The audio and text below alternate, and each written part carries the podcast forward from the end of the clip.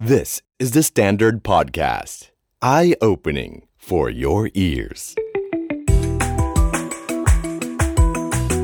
The secret sauce. Strategy Clinic กับดรทนายชรินสาร What's your secret? เรายังอยู่กับอาจารย์ทนายชรินสารนะครับที่ปรึกษาและก็ผู้เชี่ยวชาญด้านกลยุทธ์นะครับกับ strategy clinic ครับ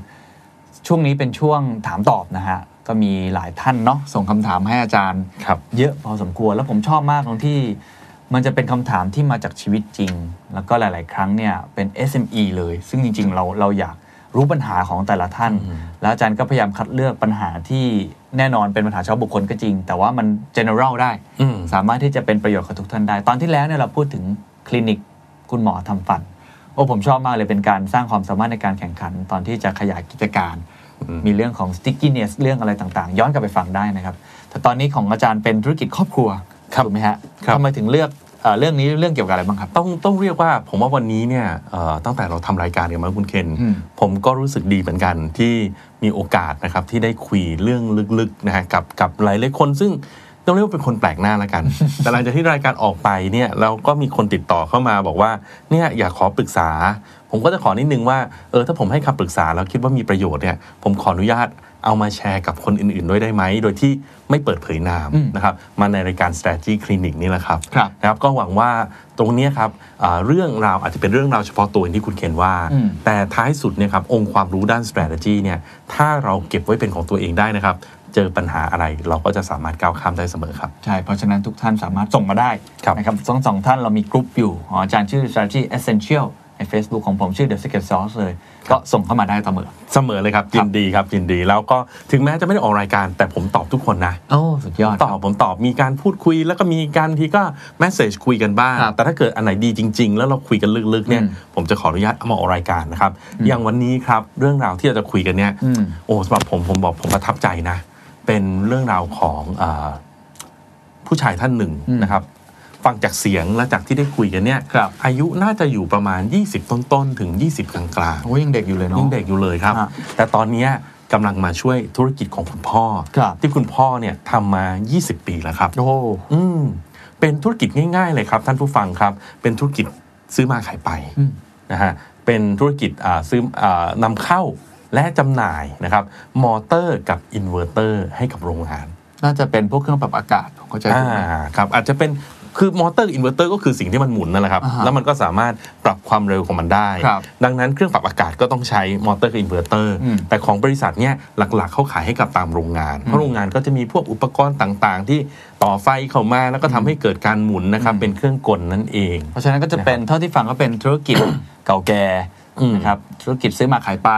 ง่ายๆ แล้วก็เป็น ตรงไปตรงมา B2B ถูกไหม เป็น B2B อ่าครับ ใช่ครับนะฮะเพราะฉะนั้นเอ่อประเด็นที่เขาโทรมาปรึกษาผมเนี่ยครับเขาบอกว่าเอ่อธุรกิจเนี่ยที่ผ่านมาเนี่ยไม่ค่อยโต อืม นะครับซึ่งผมฟังแล้วก็รู้สึกดีใจนะ ที่คนหนุ่มรุ่นใหม่เนี่ยพอรับอ่าธุรกิจ ธุรกิจ จากคุณพ่อ จากคุณพ่อ ปุ๊บอยากทำให้มันโต ครับ แต่พอเขาลงเข้าไปจับดูจริงๆอะครับเขาพบว่าการโตเนี่ยมันเหมือนจะไม่มีทิศทางในการโต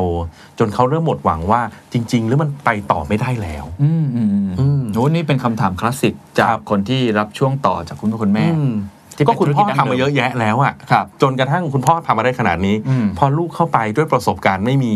แล้วอาจจะยังไม่ได้มีมุมมองธุรกิจอื่น ๆ ด้วยนะฮะก็เลยมองหาทางโตไม่ออก ครับ แต่เขาอยากให้โตครับ เพราะว่าเขาบอกว่าตอนนี้พนักงานอยู่ก็ต้อง 80 คนนะฮะ อืมอืมเยอะเหมือนกันเนาะ 80 คนนี่ทำอะไรได้เยอะเลย แล้วสถานการณ์บริษัทเป็นยังไงบ้างครับแค่ ใช่ ไม่ค่อยโตหรือว่า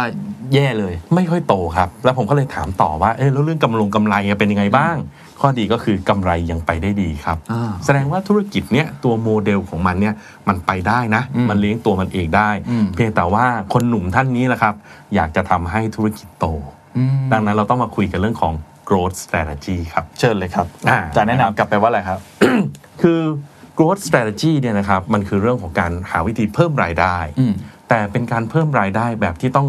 ไม่ใช่ไปการลดราคานะ แล้วไปทำให้กำไรน้อยลง อืมอืม นะครับหลายคนเนี่ยชอบคิดว่าการเพิ่มรายได้ที่ง่ายที่สุดก็คือ ขายของเก่าให้ราคาถูกลงเรื่อยๆ ซึ่งเราผมว่าถ้าจะไม่ผิดเราคุยกันในตอนที่แล้วแล้วว่าวิธีเนี้ยวิธีไม่ใช่วิธีที่ถูกต้อง ครับ นะครับวิธีที่ถูกต้องคือการเพิ่ม value ของเราให้มากขึ้นนั่นเอง อืม นะค เพิ่ รับ มแวลูของสินค้าของเราหรือบริการข ให้ องเรา มาก เข้าไป ขึ้นนะครับ อันนั้นเนี่ยจะทำให้ธุรกิจเราดีมี ครั กำ บ ไรเพิ่มขึ้น แต่ก็ไม่แน่ว่าจะทำให้เกิดการเติบโต อืม ดังนั้นในกรณีนี้เนี่ยนะครับผมก็เลยอยากจะช่วยนะฮะคนหนุ่มท่านนี้เนยนะครับ ในการที่จะทำให้เกิดการเติบโต อืม นะครับ ดังนั้นคำถามแรกเลยเนี่ยที่ผมถามถามผมถามเขาเลยแหละครับ ถ้าเราอยากจะเติบนะฮะเราต้องถามให้ออกว่า ตัวเราเนี่ยครับมีอะไรที่ไม่เหมือนคู่แข่งในท้องตลาดบ้าง นี่คือคำถามที่หนึ่งต้องถามก่อน ฟังดูแล้วเนี่ยมันดูเหมือนจะเป็นคำถามที่ที่ดูไม่มีอะไรเลย อืม มันไม่ได้เกี่ยวกับสินค้า มันไม่ได้เกี่ยวกับบริการ มันไม่ได้เกี่ยวอะไรเลย แต่เป็นคำถามที่ผมว่าทำให้หลายคนจุ ได้ ก คิด คิด ถูกครับ นะครับ เพราะถ้าเราจะโตต่อไป เราก็ต้องถามว่าเรามีอะไรบ้างที่จะช่วยเป็น growth driver ให้กับเรา อืมนี่คือ growth driver ใช่ คำถามที่หนึ่งถาม ผมว่ามันคือ differentiation อะ อืม เรามีความแตกต่างอะไรอะ เรามีอะไร อืม ที่คนอื่น ไม่ ไม่ มี เหมือนกับคนอื่น ฮะ อ่าไม่เหมือนกับคนอื่น อืม นะครับ เริ่มหาจากจุดนี้ก่อนครับ เพราะมิฉะนั้นเนี่ยมันก็จะกลายเป็นว่าเรากำลังเล่นเล่นเดิมตามเกมของคน ถู อื่น กถูก จริงอยู่นะครับ การเดินตามเกมของคนอื่น การเดินตามตลาดที่โตเนี่ย อืม มันก็ทำให้เราโตได้นะครับแต่มันจะยั่งยืนหรือเปล่า ถ้าเราไม่ได้มีสิ่ง อื ที่ ม เป็น growth driver จริง อืม ๆ เราจะเห็นเยอะแยะครับ คนที่ตามแห่อะ ใช่ ตามแห่ตามแห่ตามแห่เขาทำอะไรก็ตามแห่เออโทษทานครับจริง ๆ คนที่ทำเยอะที่สุดในประเทศไทย ด้วยการสนับสนุนของใครบางคนก็คือเกษตรกร อืมอืม อ่าช่วงนี้อ้อยดีนะอ่ะ ใช่ ปลูกอ้อยกันเถอะ ใช่ อ่าช่วงนี้ยางดีนะ ปลูกยางกันเถอะ ใช่ สุดท้ายตามแห่กันไปสุดท้รายคาตก ราคาตกกันหมด ใช่ เลย จ นะครับ ริงๆก็เห็นหลาย ๆ ธุรกิจนะ ถ้าเกิด อืม เราไปตาม ผมเพิ่งไปหลายจังหวัดมา ครับ เอ่อมันก็จะมีของขายที่คล้าย ๆ กันอะ อืม เราจะมี อืม หมูกระทะใช่ไหมฮะหมาล่าหมาล่ากำลังมาหมาล่า เออ ร้านกาแฟ อ่า ผมว่ามันก็ อ่ามั มันก็ดีนะ มันก็ อ่ามั มันก็ขายได้จริง ๆอ่ะ อืม แต่ในขณะเดียวกันถ้ามองในเชิงกลยุทธ์นะเอ๊ะ ครับ มันต่างจากคนอื่นยังไง ใช่แล้วแล้วคำถามคือแล้วเราจะไปได้ยาวหรือเปล่า ถ้าเราไม่มีสิ่งที่เรียกว่าเป็นพื้นฐานของระเบื้องหลัง ครับ ที่จะผลักดันการเติบโตนี้ ครับ มันเหมือนเป็นการเติบโตจากปัจจัยภายนอกเท่านั้นเอง โอ้จริง แต่มันไม่ได้เติบโตมาจากภายใน ครับ จากสิ่งที่เรามี ครับ ซึ่งอันนั้นนะมันยั่งยืนก ครั ว่า บ แล้วคนไข้ของอาจารย์ท่านนี้ตอบได้ไหมฮะ ตอบได้สิครับ อ๋อ แต่เขาใช้เวลานิดนึงนะ อืม อาจจะเป็นไปได้ว่าไม่ค่อยมีใครถามเขาแบบนี้ อ่าอ่าน นะฮะซึ่งผมก็ฝากท่านผู้ฟังนิดนึงแล้วกันนะครับ อ่า ทุกท่านที่ทำธุรกิจนะฮะขนาดกลางและขนาดเล็ก อืม ท่านลองตั้งคำถามนิดนึง ท่านอาจจะไปมองเน้นไปที่ลูกค้ามากไปนิดนึง ครับ เน้นไปที่คู่แข่งมากไปหน่อย แต่วันไหนถ้าวันนี้ท่านมีเวลาว่างๆก่อน อืม นอนลองตั้งคำถามตัวเองว่า เรามีอะไรที่ไม่เหมือนคนอื่นเขาบ้าง อาจารย์ยกเป็นไกด์ได้ไหมครับ ว่ามันมีอะไรบ้าง เอาเคสนี้เลยละกัน อ่ะเชิญครับ เอาเคสนี้เลยละกันนะครับ หลังจากที่เอ่อท่านนี้ก็อึ้งไปพักหนึ่ง นะครับ ท่านก็ตอบเขาก็ตอบว่าหนึ่งนะครับ คือเรามีสต็อกสินค้าเยอะ เรามีสต็อกสินค้าเยอะ เรามี warehouse อืมอืม เก็บของของเราเอง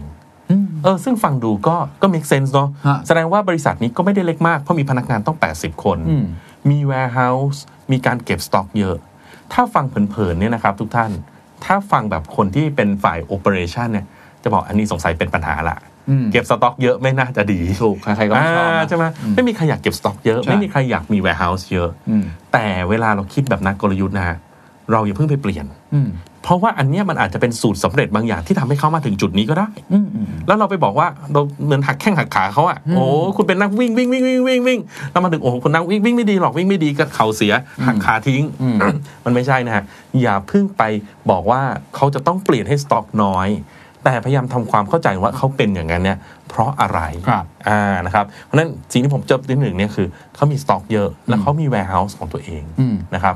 ผมเลยไล่ต่อนะฮะเพราะว่าถ้าเราไปพึ่งพากับความแตกต่างแค่จุดเดียวเนี่ย อืม บางทีมันไม่พออ อืม มันไม่พอ เราอยากโตเยอะๆ เราก็ต้องมี growth driver เยอะ อืม ๆ growth driver เยอะๆ ก็คือเราต้องมีอะไรบางอย่างที่เป็นของของเราที่เราจะผลักดันต่อได้ ครับ ผมก็เลยไล่ถามเขาต่อ มีอะไรอีกไหม อืม เขาบอกว่า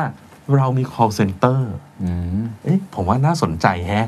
นะครับนานๆ ผมถึงจะเห็นธุรกิจแบบนี้มี call center ถ้าพูดถึง call center ผมต้องนึกถึงพวก อืม เทเลคอม ใช่ เนาะเออหรือพวก แบงค์ อ่าอีแบงค์ หรือพวกอ่าขายของออนไลน์ทีวีดเรกอะไรประมาณนั้น คือมันต้องคนเยอะจริงๆอ่ะถึงจะตั้ง หรือ ทีม หรืออิ ขึ้ น มา ทรันโบรกเกอร์ ใช่ อะไรอย่างเงี้ยเออแต่เขาบอกเขาใช้ call center ซึ่งมีทีมของตัวเองด้วย มีทีม call center ของตัวเองอีกตั้งหาก อืม เออนะฮะเพราะปกติเนี่ยร้านพวกเนี้ยเท่าที่ผมทราบเขาก็จะมีเซลล์วิ่ง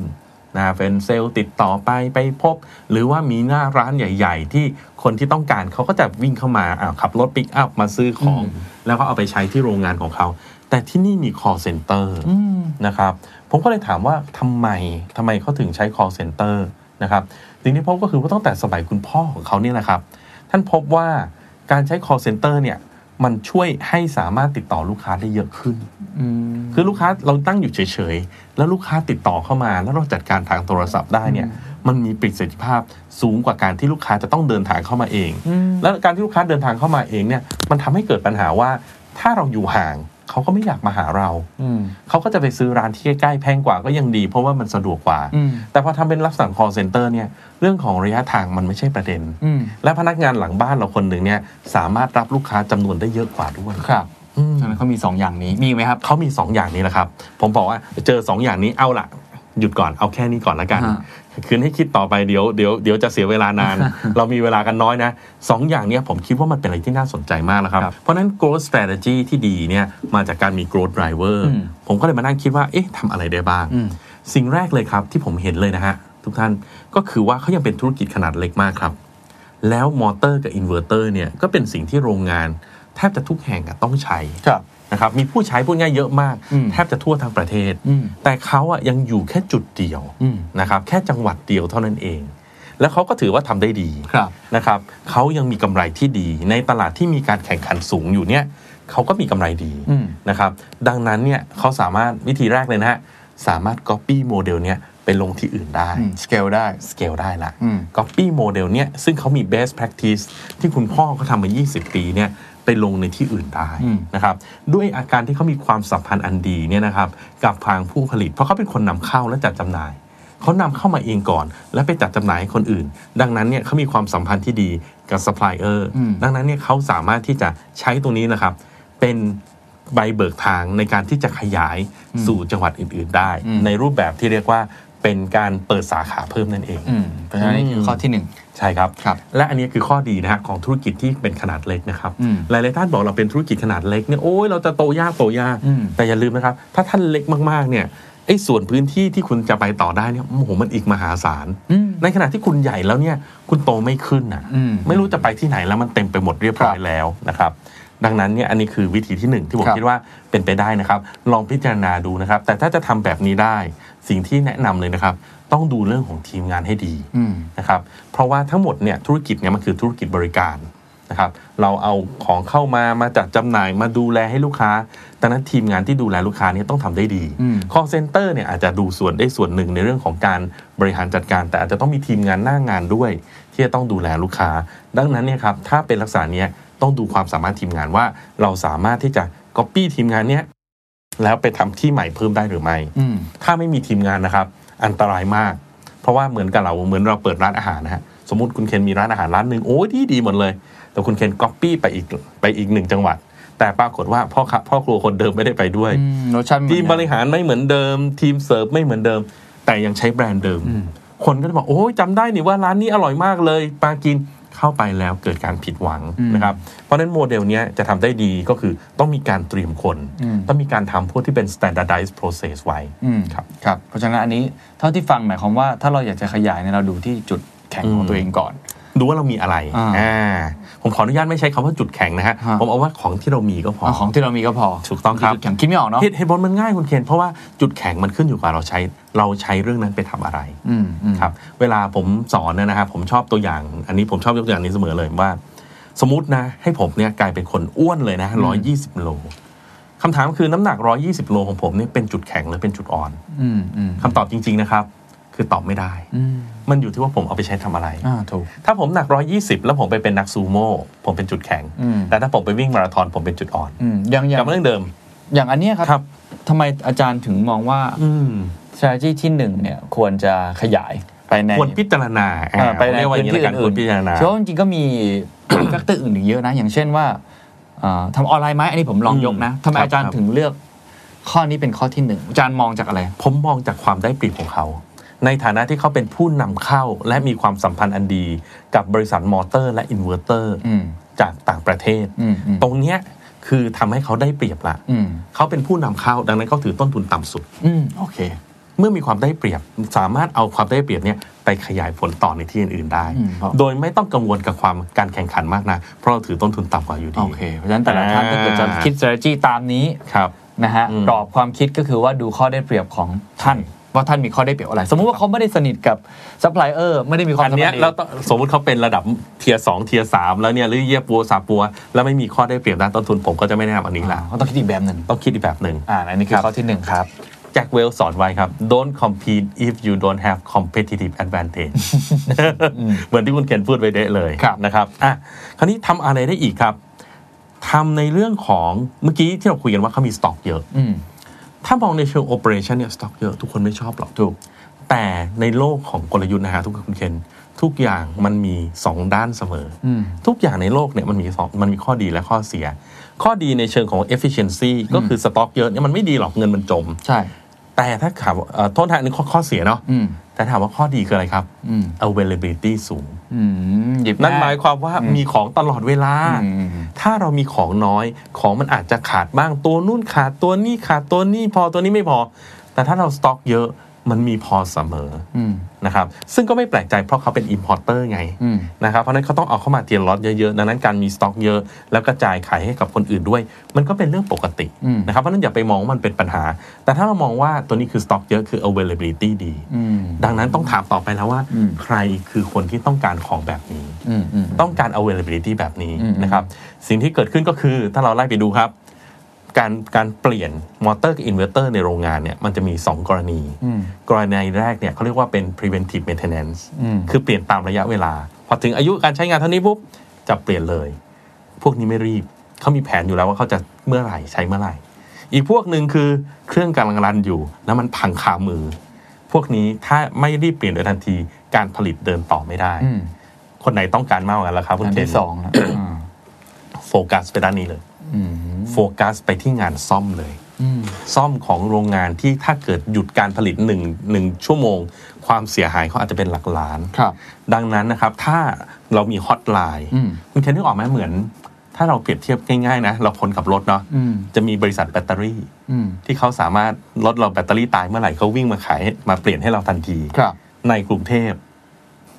ราคาเป็นไงครับคุณเคน อืม ก็น่าจะแพงหน่อย อืม ราคาไหนเราก็เอาอะ อืม ถูกไหมฮะ ถูก ถ้าเกิดสมมุติสี่ทุ่มคุณเคนสตาร์ทรถไม่ติด อืม แล้วคุณเคนมีเบอร์เบอร์หนึ่งแล้วเขาบอกว่าภายใน 15 นาทีเขาเปลี่ยนแบตเตอรี่คุณเคนได้ ครับ ราคาไหนคุณเคนก็เอา อืม เพราะฉะนั้นนั่นแหละครับ คือสิ่งที่เราต้องใช้ความได้เปรียบอีกแล้ว เรื่อง availability เข้าใจละ ขายกับลูกค้าที่ต้องการของด่วน นั่นหมายความว่าต้องทำตลาดอันนี้มากขึ้น ทำตลาดตัวนี้ให้ positioning clear ไปเลยว่า เราคือของด่วน อ๋อ เสียเมื่อไหร่โทรหาเรา เพราะเรามี อิน สต็อเวอก ร์เตอร์เรามีสต็อกเยอะ อืม น่าสนใจมาก เล่นตรงนี้เลยแล้วณเวลานั้นราคาก็สมเหตุสมผลกันไป คือผมว่าสิ่งนี้สิ่งนี้ที่อาจารย์พูดมีมุมคิดตรงที่ว่า อืม เอ่อไอสิ่งที่คนอื่นภายนอกหรือเทรนด์โลก อืม อาจจะมองว่ามันมันมันเป็นดาวเทรนด์อะใครๆก็อยากจะต้องสินค้าน้อย อืม ๆนะฮะ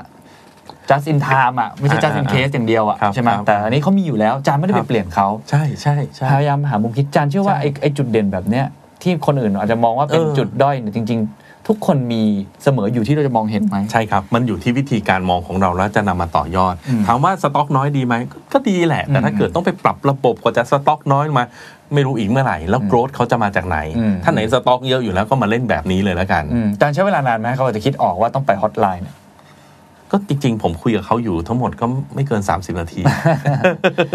นะครับ ก็ต้องขอบคุณประสบการณ์ที่ทำมา 20 เอ ปี อผมผมอยากถามว่ากรอบคิดคือคือยังไงหมายถึงว่าสมมุติ ผมมี ไม่ใช่แค่ warehouse ครับ ที่ใหญ่อย่าง ค เดียรับวอะ ก็คิดกลับมาเหมือนเดิมเลยคุณเคน อืม ทั้งหมด ทั้งหมดทั้งหลายทั้งปวงที่เราคุยกันมาเนี่ยมันจบตรงคำว่า value อืม คำถามคือสต็อกเยอะเนี่ยใครเห็น value ของสิ่งนี้ อืม ก็คือลูกค้าที่เขาต้องการของด่วน อืมอืมอ่ะมุม แค่นี้เองครับ จบเลย ฉะนั้นหลังจากนี้ถ้าเกิดคุณมีอะไรที่แตกต่าง เออ จากคู่แข่ง อ่า แต่คุณรู้สึกว่ามันเป็นจุดด้อยของคุณจังเลย ใช่ value ที่ตรงนั้นอาจจะมี แต่คุณอาจจะไม่สัมผัส ไม่เคยไม่เคย ไม่เคย ถาม มอง คำถามตัวเองว่า อืม ไอ้แบบเนี้ยใครชอบ อืมอืม อ่าพอเจอคนนั้นปุ๊บนี่แหละ คือลูกค้าอีกเซกเมนต์ อืม ที่ใช่เลยแล้วเราสามารถโตได้ โอ้ผมชอบมาก นะครับ แบบนี้ เพราะถ้าเราไปวิ่งขายกับลูกค้ากลุ่ม preventive พวกนี้แผนล่วงหน้า แผนล่วงหน้าสืบราคา 3 เจ้า อ่ารู้ รู้กำหนดที่ชัดเจน มันก็นะ ใช่ ขายได้ก็เท่านั้นแหละ ก็ได้ ครับ กำไรนิดๆหน่อยๆ แต่กลุ่มเนี้ยมันอาจจะได้เลยนะครับ อ่า เหมือนเนี่ยพวกพวก road side assistant อ่า พวกแบตเตอรี่หมดคารถ พวก อ่า อะไรทั้งหลายเนี่ย พวกเนี้ยไปได้ ครับ นะครับ ขอบคุณฮะอันนี้ดี อันนี้ มาก เรื่องที่ 3 ครับที่สามารถทำได้ ก็คือเขามี call center อืม โอ้อย่างที่ผมบอกครับผมประทับใจเลยนะว่าโอ้บริษัทเล็กๆเนี่ยมี call center ด้วยอ่ะผมก็ไม่อยากจะลื้อไปว่าเอ้ยคุณไม่ควรมี call center หรอก อะไรเงี้ยไม่ใช่เราเอาแบบ as is ละกัน อืม คราวนี้เราบอกว่าเขามี call center เนี่ย อืม คำถามคืออะไรล่ะครับ อืม call center เนี่ยมันดีกว่าหน้าร้านยังไง อืมอืมอืม call center เนี่ยนะครับถ้าท่านทำดีๆนะฮะมันคือระบบ CRM นั่นเอง อ่าถูก มันล็อกคอได้หมดเลย อืม คนนี้โทรเข้ามาโทรเข้ามาคุยกับใคร คุยเรื่องอะไร เจ้าหน้าที่สามารถแคปเจอร์ไว้ได้ด้วยเขาขอเรื่องนั้นเขาถามเรื่องนี้ เรามีของยังไงมันเก็บได้หมดเลย อืม ซึ่งต่างกันมากเลยกับลูกค้าที่เดินเข้ามาที่หน้าร้าน ใช่ เดินเข้ามาถึงไม่มีใครรู้จักเบอร์โทรศัพท์อะไรก็ไม่รู้ ซื้อของเสร็จออกบินไปเรียบร้อยแล้ว อืม เพราะฉะนั้นเนี่ยครับถ้าทำเรื่อง CRM ได้ต่อยอดจากที่ call center เนี่ยนะครับเขาสามารถทำสิ่งที่เรียกว่า cross selling ได้ไม่ยากเลย ลูกค้าเขาคือโรงงาน อืม คำถามคือโรงงานหนึ่งโรงเนี่ยซื้อเฉพาะมอเตอร์กับอินเวอร์เตอร์เหรอ โอ้ไม่มีสินค้ามากมายที่ต้องใช้ โโหใช่แล้วครับ ขอให้เราเข้าใจเขา อืม เราอยู่ในเรนจ์ของเขาเรียบร้อยแล้ว อืม เราอยู่ในระยะที่สามารถส่งมอบได้ มีความสัมพันธ์อันดีระดับหนึ่ง อืม ดังนั้นเนี่ยครับตรงเนี้ยจะเป็นประตูเปิดในการคิดวิเคราะห์ต่อเลยครับว่า เขาควรจะเอาอะไรบางอย่าง ที่ไม่ใช่มอเตอร์และอินเตอร์ เข้ามาขายให้ลูกค้ากลุ่มนี้ อืมโอ้ พูดง่าย ๆ ก็คือ new product old customer ถูก แล้วก็ใช้สิ่งที่เรามีอยู่คือ call center ใช่ ในการ แล้ว สร้าง CRM ซึ่งถ้าไม่มี call center มันจะทำยากมาก อ่ามั มันจะทำยากมาก โอ้ ลูกค้าเดินเข้ามาจะรู้ได้ไงว่าเขาต้องการอะไร ครับ นะครับ สุดยอดฮะ นะ เพราะฉะนั้นนี่แหละครับผมคิดว่านะครับที่แนะนำ ฮะ ไปก็เนี่ยเอาแค่ลองสามแนวทางเนี่ยนะครับ ลองไปพิจารณาดู ครับ ดูว่าอันไหนเหมาะกับตัวเองนะครับ ลองพิจเอ่อลองดูซิว่าเออถ้าทำแบบนี้แล้วจะต้องเตรียม อืม ตัวยังไงรายได้จะเป็นยังไง แล้วเดี๋ยวค่อยมาตัดสินกันก็ได้ แต่อย่างน้อยครับ อย่าเพิ่งหมดหวังว่าธุรกิจขนาดเล็กไม่สามารถโตได้ ในสภาพการแข่งขันแบบนี้ และเศรษฐกิจแบบนี้ ครับ ผมกลับมองว่าธุรกิจขนาดเล็กละครับ มีโอกาสสูง แต่ต้องหาให้เจอว่าเรามีอะไร และความได้เปรียบของเราอยู่ตรงไหนครับ อืมผมคงต้องถามคำถามนี้กับอาจารย์ เพราะว่าจริงผมก็ได้รับคำถามนี้มาเยอะเวลาไป อืม บรรยายหลาย ๆ ที่ อื นะ ม บอกหาไม่เจอครับอาจารย์ อืม เราไม่รู้ว่าเราต่างไงครับอาจารย์ เราไม่รู้เราได้เปรียบอะไร ครับ อย่างเมื่อกี้เขาตอบได้ไงเรื่อ ครั ง บ เรื่องการมีสต็อกสินค้าเย ครั อะ บ กับมี call center ครับ ผมก็เลยถามว่าเฮ้ยอาจารย์ผมไม่มีอ่ะ อ่า อาจารย์ช่วยผมหาหน่อยอ่ะ อ่าโอ มี เค ไหมมีไหม ยังยังไม่ถึงขั้น นั้น ยังไม่ถึงขั้นนั้น แต่ถ้าเกิดเจอลักษณะนั้น ผมบอกว่าผมจะบอกว่าถ้าตอบเองไม่ได้นะครับ ให้ไปถามคนสองคน อืม คนแรกคือไปถามลูกค้า อืมอืมว่าทำไมเลือกเรา ถามว่าเรามีอะไรต่างจากคู่แข่งบ้าง โอ้ อืม ก็ช่วยได้เนาะ อ๋อออคู่แข่งเขาขายหน้าร้านของคุณนะ call center อืม อ่าคู่แข่งอ่ะเขามีของถูก แต่ของคุณนะมีของครบ ม อ่าอะไรเงี้ย ม คนที่หนึ่งคือถามลูกค้า อืมจริง นะครับคนที่สองที่คนไปถามนะถามพนักงานเรานั่น แหละ พนักงาน 80 คนของเรานี่แหละ ที่ อ่า อยู่กับคุณพ่อมา 20 ปีนี่แหละเขาต้องเห็นอะไรบางอย่าง เขาต้องรู้สึกว่าเขามีความภูมิใจในบริษัทที่เขาทำงานอยู่ อืม ว่าอ๋อเรื่องนี้เราเก่งเรื่องนี้เราดีเรื่อง ค นี้ รับ ลูกค้าเราชมเรา อืมอืม ครับเรื่องเนี้ยคือสิ่งที่เรามีแล้วช่วยให้เราทำงานง่าย ครับ นะครับ แล้วถ้ายังไม่มี บงที อีกนี่ก็กลับบ้านดีกว่านะ ถ้าถึงจุดนั้นอ่าก็เดี๋ยวโทรมาคุยกัน เดี๋ยวผมตั้งคำถามให้เรื่อยๆ ใช่อันนั้นไม่มีอาจจะต้องเป็น exit strategy ใช่ อาจจะเป็นอีกมุมนะ อาจจะเป็นอีกมุมหนึ่งแต่ผมเชื่อว่าส่วนใหญ่มีครับ เนอะ นะครับเพราะเหมือนเราอ่ะผมก็เชื่อหลักการธรรมชาตินะคุณเคน เราเนี่ยมนุษย์ทั้งโลกเนี่ยอยู่กัน 7,000 ล้านคน ไม่มีใครเหมือนกันสักคน ใช่อย่างนั้นก็ต้องไม่เหมือนคนอื่นอ่ะอืม แม้ฝาแฝดยังไม่เหมือนกันเลย ใช่ ดังนั้นมันอยู่ที่ว่าเราจะหาเจอหรือไม่เพื่อมาเป็นจุดเริ่มต้นในการคิดของ growth strategy ครับ นะครับแต่ว่าอันนี้มันเป็นโจทย์ของ growth strategy นะครับผมก็เลยเริ่มด้วยแบบนี้ แต่ถ้าเป็นโจทย์แบบอื่นก็อาจจะใช้วิธีอื่นในการเริ่ม ครับเพราะฉะนั้นเราต้องหาความได้เปรียบนะครับ อ่า ซึ่งผมคิดว่าคำที่อาจารย์ใช้ค่อนข้างดี คือไม่ได้ใช้คำว่าจุดแข็ง ไม่ใช่คำว่าจุดขาย อืม ไม่ใช่คำว่าจุดเด่นโอเคเฮ้ยเรามีอะไร เรามี ที่คนอื่น นะ ที่คนอื่นไม่มี หรือเรามีอะไรที่มันไม่เหมือนคนอื่น ครับ ง่าย ๆ ก็ได้ อ่า อันนี้ ซึ่งบางทีมันอาจจะไม่ได้เป็นอะไรที่นวัตกรรมสุดยอดก็ได้ ครับ ถูกไหมฮะแต่มันเป็นอะไรที่เราเอามาต่อยอดเป็น อืม อย่าง growth strategy ของอาจารย์ แล้วมัน ครับ คือ growth driver ที่สำคัญได้ อาจจะเป็น legacy ของเราก็ได้ที่หลายๆคนชอบบ่นว่า อ่า legacy ของเราเนี่ยอยากจะกำจัด ทิ้งก็เหลือเกินแล้วอะไรเงี้ยนะ อ่า แต่จริงๆมันคือ legacy ของเรานะ อืม โอ้โหเรารันด้วย call center เรารันด้วยสต็อกเยอะ เรารันด้วย relationship กับเจ้า อืม ของ product อืมจริง ผมผมขออนุญาตแชร์ก่อนจะจบ เดี๋ยวจะให้อาจารย์สรุปจบอีกนิดนึงนะเอ่อมุมผมก็มีเหมือนกันนะอาจารย์ อืม เมื่อกี้ อืม พอฟังเรื่องอาจารย์แล้วก็คิดถึงตอนที่เริ่มทำแซนด์ดับใหม่ ครับ ๆผมก็หานี่แหละว่าเอ๊ะเรา อืม มีอะไรเพราะคนมีคนบอกว่าทำข่าวนี่มันยากนู่นนี่นั่น อืมอืม สิ่งที่ผมเจอคืออะไรนะครับ เออ ผมไปดูทีมงานผม เออ แล้วคนพบว่าทีมงานส่วนใหญ่ทำแมกกาซีนมาก่อน แล้วแมกกาซีนมันมีวิธีการทำงานบางอย่างที่อาจจะไม่เหมือนกับ อืม กัอ่า กับ สำนักข่าว หนังสือพิมพ์ ใช่ครับ อ่า ก็เอาจุดเด่นนั้นมาใช้ อ่า เช่น creativity วิธีการคิดอะไรการถ่ายภาพ เพราะแมกกาซีนมัน อืม มันมีเวลาในการทำนานหน่อย อ่ เราก็แค่แค่ปรับสปีดเขาแต่บอกเขาว่าเอ้ย มิ ไม่ต้อง น่า เปลี่ยน ภาพภาพจะ ใช่ครับ ดูน่าน่าสนใจ นี่เป็นมุมคิดหนึ่งซึ่งผม อ่า ว่าผมต่อยอดให้คุณผู้ฟังได้ได้คิดต่อดู เรื่องขอ ว่า งอาร์ตเวิร์กด้วยอะไร ใช่ ประมาณนั้น ใช่ ใช่ไหมฮะ วิธีการ ในณะที่ เขียนด้วย ที่หนังสือพิมพ์เขาจะบล็อกบล็อกบล็อกบล็อกบล็อก ใช่ ลงไป ใช่ เป็นคอลัมน์แล้วก็จบกัน ใช่ซึ่งเราไม่ได้บอกว่าเราดีกับใคร แต่แค่เออมันไม่เหมือนว่ะ มันคือวิธีการที่ ครับ สร้าง value ให้กับใครบางคน ครับครับ ซึ่งผมเข้าใจว่าคนรุ่นใหม่อะต้องการ อืม แบบนี้นะ อืม คนต้องการต้องการสิ่งที่ไม่ใช่เฉพาะข้อมูลนะคุณเคน อืมอืม แต่มันคือความเข้าใจง่าย ใช่ใช่ และคือความสวยงาม ครับ ถ้าผมจำไม่ผิดตอนแรกๆ คุณเคนจะเป็นคนที่เริ่มนำเรื่องอินโฟกราฟิกเข้ามาใช่ไหม ก็พยายามครับ อ่า จริงๆเราไม่ใช่คนแรก แต่ อ่า ว่ามันมีคนทำระดับหนึ่งแล้วเรา อืม แค่ทำให้มัน เข้าถึงง่ายขึ้น ครับ ซึ่งซึ่งผมผมชอบตรงที่ว่าแนวคิด อืม ของอาจารย์คือไม่ได้จำเป็นที่ต้องไปหาอะไรที่มันไกลตัว อืม กลับมามองตัวเองมองบริษัท หรือมองทีมงาน ครับ อย่างเมื่อกี้ที่อาจารย์แนะนำก็ได้ อืม อันนี้ก็น่าจะช่วยให้เรามี growth diver จุดเริ่มต้น จุดเริ่ ใน มต้น การหา ที่ดี growth driver ครับ นะครับ นะครับให้อาจารย์ปิดท้ายนิดนึงครับ กับเคสนี้สำหรับคนอื่นๆนะครับที่กำลังประสบปัญหานี้คล้าย ๆ กันทำธุรกิจมานานแล้ว มารับช่วงต่อจากคุณพ่อคุณแม่ อืม อยากจะขยายกิจการเติบโตมากขึ้น อยาก ครับ จะทิ้งท้ายอะไรครับ ครับ อยากจะบอกว่าทุกท่านโชคดีนะฮะ อืม เพราะว่ามีหลาย ๆ คนทีเดียวที่ได้รับกิจการจากพ่อแม่มาแล้ว แล้วบอกว่าไม่อยากได้เลย อยากจะไปหาตามความฝันของตัวเอง อยากจะไปเป็นสตาร์ทอัพ อืม นะครับ ถ้าท่านไปทำแบบนั้นเนี่ยเริ่มจากศูนย์เลยนะฮะ อืม เริ่มจากศูนย์เลยไม่มีอะไรเลย ต้องสร้างทุกอย่างเองหมด จริงอยู่มันอาจจะมีความภูมิใจ อืม แต่อย่าลืมนะครับว่าชีวิตของเราเนี่ยสิ่งหนึ่งที่มีข้อจำกัดคือเรามีเวลาจำกัด ไม่นานเราทุกคนก็ต้องจากโลกใบนี้ไป ถ้าเราจะมีความสำเร็จเราก็ต้องสามารถทำความสำเร็จนั้นได้เร็ว อืม นะครับ ดังนั้นเนี่ยการต่อยอดสิ่งที่คุณพ่อคุณแม่เนี่ยครับได้ทำไว้แล้ว จริงอยู่มันอาจจะเป็นเลก a ซี่เป็นสิ่งที่น่าเบื่อสิ่งที่เรารู้สึกมัน โอ้โหยิ่งโดยว่าเราไปเรียนสูงๆมาเนี่ยเราจะรู้สึกแบบโอ้โหทำอะไรเนี่ยไม่เห็นเข้าท่าเลย แต่ทั้งหมดนะครับมันเป็นเรื่องของมุมมองครับทุกท่าน อืม ถ้าเราเปลี่ยนมุมมองเนี่ยแล้วเรามองที่ปลายทาง ปลายทางเราคุยกันที่ความสำเร็จ รูปแบบการไปมันไม่ใช่ประเด็นนะครับเราจะเห็นหลาย ๆ ธุรกิจเลยที่ทำกันมาตั้งแต่รุ่นพ่อรุ่นแม่ แต่พอมาถึงเจน2เจน3เนี่ยเขาสามารถพลิกได้ ใช่ ใช่ไหมฮะอ่ะตัวอย่างที่เราอาจจะเห็นกันบ่อยๆเลยอย่างคุณรวิทย์อย่างเงี้ย อืมอืม ก็เป็นตัวอย่างที่ดีมากของสีจันทร์ที่ ครับ พลิกทุกอย่างแล้วแล้วประสบความสำเร็จได้มากขึ้น อืม ซึ่งคุณพ่อคุณแม่ก็ภูมิใจครับ ให้ลูกเนี่ยสามารถปรับได้ตามยุคสมัยนั่นเอง อืม ดังนั้นนี่แหละครับคือวิธีคิด หาให้เจอว่าเรามีอะไรที่ไม่ไม่เหมือนคนอื่นเขา ครับ จากนั้นลองถามสิครับว่าสิ่งนั้นจะเป็นประโยชน์แก่ใคร อืม แล้วนั่นแหละครับคือจุดเริ่มต้นของธุรกิจที่จะทำให้โตได้ นะครับ นี่คือ strategy clinic นะครับ ใครมีคำถาม มีเรื่องป่วยไข้เกี่ยวกับกลยุทธ์นะครับ สามารถส่งคำถามนี้มาให้ที่อาจารย์ทนายได้นะครับ หรือว่ามาที่เพจ The Secret Sauce ก็ได้เช่นกัน ได้เลยครับ แล้วถ้มีเราเรา โก ส ส องคนมาช่วยกันนะครับ ใช่ครับ เป็นเป็นหมอเป็นหมออ่าคุยกันไปเรื่อยๆ ผมเหมือนเป็นผู้ช่วยพยาบาลมากกว่า เนอะ ผมไม่ได้มันคนมาช่วยรักษานะ ผมมาช่วยประคับประคอง อ่า ให้อาจารย์อำนวยความสะดวกอาจารย์เฉยๆนะครับ ยินดีครับ ส่งมาเรื่อยๆแล้วผมคิดว่าจะเป็น case study ที่จริง แล้วก็น่าจะเป็นประโยชน์กับทุกท่านด้วยนะครับครับวันนี้ลากันไปก่อนสวัสดีครับ And that's the secret sauce.